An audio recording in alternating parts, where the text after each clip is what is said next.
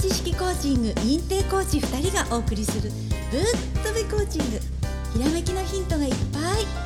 原隆コーチと渡辺直子コーチがお送りします。それでは本編スタートです。皆様こんにちは、渡辺直子です。こんにちは、原隆です。前回からね1ヶ月経って状況もね少しは緩和しているとこなんですが、まだ依然ね東京の方はね、やっぱりそういう雰囲気がやっぱあってね、まだ予断をねあんまり言えないいう状態でありますが、はい、うん、そうはこうは言ってもね、前に進んでいくためにはね、はい、思考っていうか、変えてこう未来思考になっていかないといけないということで、前回のお話を聞いてくれてたね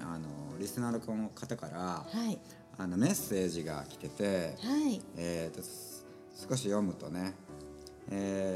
原コーチ、渡辺コーチ、こんにちは。前回のお話を聞いて、私は全然本は読まなかったのですが、 Kindle Unlimited にて毎日1冊以上とゴール設定をしていたら、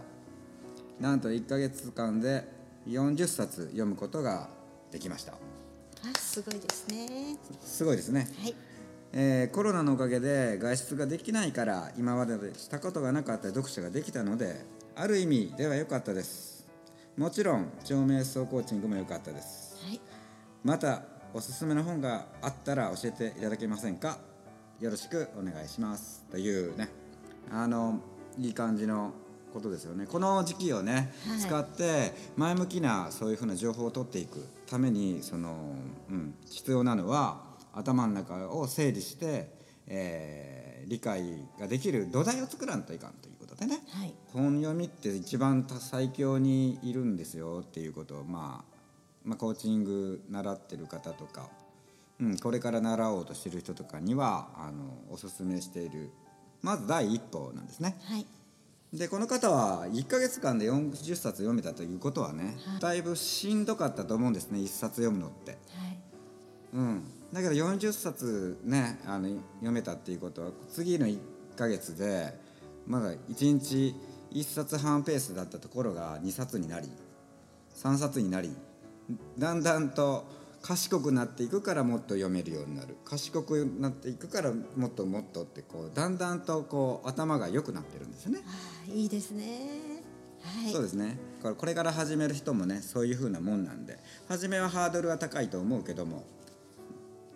次々と変わっていくもんなんで、脳っていうのはね、はい、だからそういう風ないい変わり方をするためにね、おすすめを言いますと、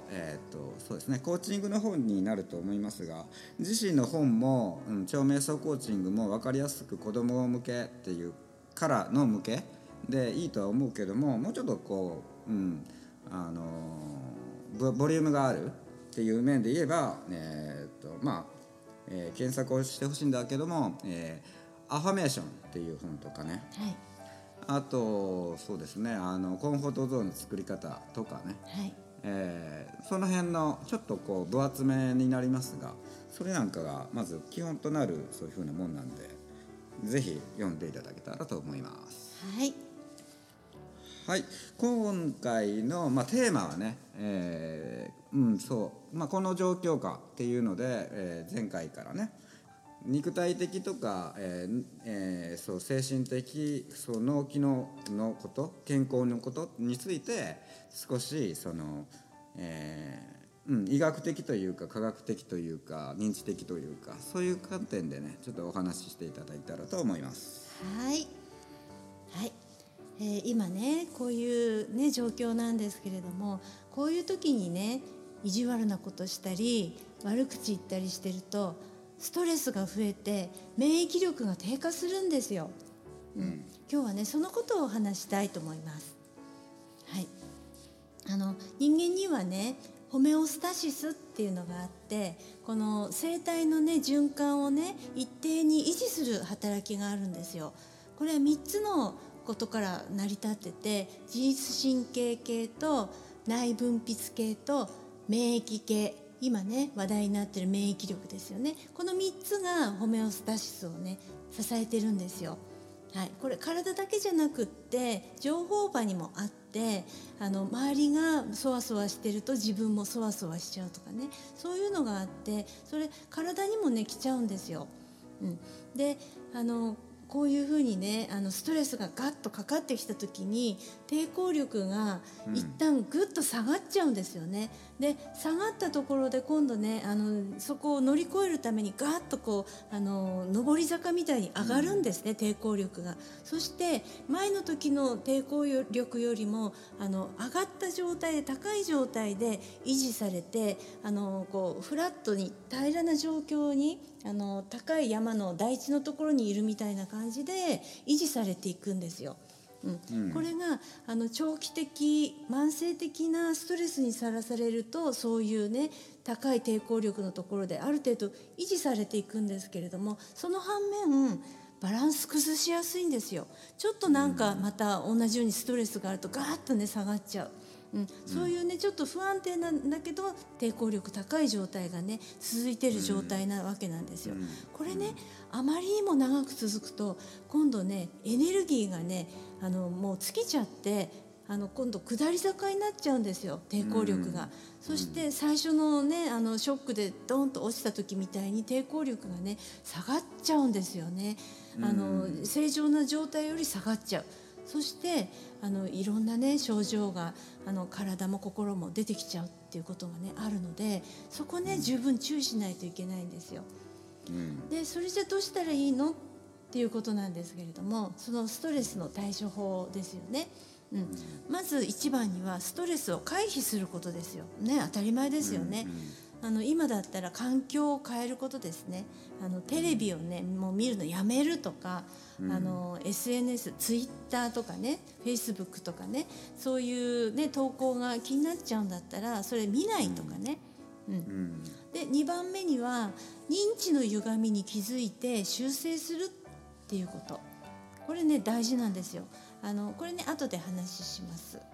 であとは、もう身も心も心身ともにリラックスする、心身ともにリラックスする、これすごい大事です。あとね、スポーツとかね趣味とかやったりとかね、そういうことですね。以前から1ヶ月間の間でその波の中でこう、ドーパミンというかそういうふうな行動が逆にこう盛り上がるようなタイプの人っていうのは、そのなんかこうエネルギーがこうそういうなんていうの正義感エネルギーで思ったことをうわっとこうやってたりね、その事態に対してのこう、知識があんまないのにもかかわらずああだのこうだのっていうのを言ってたりとか、そういうのがやっぱものすごいもう爆発的に増えたよね。だけどそれもだんだんとこう変わっていくとやっぱりこうなんていうのこう落ち着いてきたりしてきている時なんだけど、これからもやっぱりどうのこうのっていうそういう人っていうのはやっぱり増えてる来ると思うんだね。客観的にねやっぱり見える情報っていうのがその視点があって、それをするためにはねやっぱ土台になるこう情報収集能力の前に、なんていうの情報処理能力だよね。でそれがあると、そういうふうな人の状況頭の中っていうのを、客観的に見えるから、この人はこういうふうな考え方なんだね、その奥底にはこういうふうな今頭の状態身体の状態なんだねっていうのが分かるから拒否もできるし許すこともできたり、温かい目で見れたらなおのこといいけどね、そういうふうに、ちゃんとこう、冷静になるんだよ。でそういうふうなものがだんだんとこう自分の中で構築するためにも本当ねこの木だからこそ、リスナーのね人がやって報告してくれたように少しずつでもその本が読めるようになっていって、ほんで1冊が2冊になりね、それが3冊になりって言ってだんだんと目に見えて自分が向くそのなんていうかな自分自身のそのなんとか経験から、裏打ちされるこうなんかノウハウスキルだよね、それをやっぱり構築するためにすごくいい機会なんだよね。そうですね、はい、そういうふうに捉えていただきたいですね。そうそう、その不安情報からそういうふうな未来側というか将来の、1年後2年後3年後4年後5年後10年後になっていくわけやけど、はい、それがこう見えていくためにはやはりこの時にその土台になるものを構築しておくと将来になっていやあの時そんだけこう時間を有意義に過ごしてよかったねになるから、そうですね、はい、それは感じる、あとどうしても言われたようにね、免疫っていうのがやはりこう初めはさ頑張って高い位置までボカーンって持っていけれるんやけどそれが長くいくとやっぱり偉くなってきてヒューンとこうね飛行機がこうヒューンってならないようにねしていくためにそのやっぱりやることがねあるんだよね。そうですね、はい、その話っていうのは、今回はちょっとやめて、次回かなもう時間になってきたから、そういうふうなするけども、要は結局は免疫力を下げないようにするための方法っていうのがあるってこと、そうですね、そしてねさっきね認知の歪みのお話しようと思ったんですけれどもこれまた後日ね、お話ししようと思うんですがそれをね外すためにはどうしたらいいのってね修正するためにはどうしたらいいのって言ったらやっぱりねゴールなんですよ。ゴール設定なんですよ。それによってスコトーマが外れてで自分がね、うまくいく方法を見つけるための正しい知識がねどんどん入ってくるんですよ。ね、でそのためにはまずリラックスすること、そうよね、リラックスすることすごい大事で、あとは、瞑想ですね。1日にね 2,3 分でもいいので目をつぶって気持ちをね落ち着けて瞑想してください。そうすると自分のすることが見えてきます。そうね。で今回のまとめ話のまとめっていう風になっていくとやっぱりこういう状態だからこそできることっていうのは、自分自身のその未来のゴール設定が必要で。で確かにみんな偉いんだよ。ね。みんな偉い 100% の人が偉いわけよ世界中の人って。ね、世界のところ そのアメリカだとかっていうともう本当なんちゅうの7万何千人の人が死ぬっていう世界なんだよね。もうそれも戦争規模やわね、でも日本人っていうのはなぜかわからないけども言うたってそれに比べたらっていう風なものも確かにあるよね。それがなんでかなんかどうでもいいんだよ後で分かってくることやから、そんなことは考えずに自分のその先のゴールそれとそのみんなのゴール、日本人も含めその世界の人のゴールそれに対するやっぱ自分のための努力だよね。それをするためにやっていきましょうということで最後にねまとめていくとそのリラックスするっていう話は次回に置いといて時効がねもうそろそろこう梅雨になるまでの時間っていうのは少しあるけどもとりあえずね太陽に当たりましょう。そうですねはいですねミトコンドリアっていう言葉もね皆さん検索してくださいよ。免疫力っていうかね体内細胞にあるそのミトコンドリアちゃんっていうのがいましてですね、その人がねその、免疫力病気にならないとかねそういうのをすごい役目を果たしているのでとりあえず次の本を探そうと思ったらねアファメーションゴール設定コンフォートゾーンミトコンドリア瞑想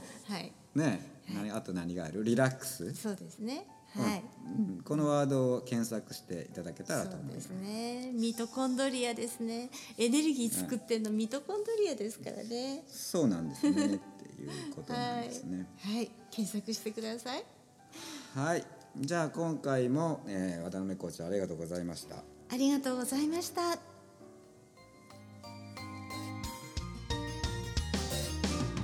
部知識コーチング認定コーチ2人がお送りするぶっとべコーチング。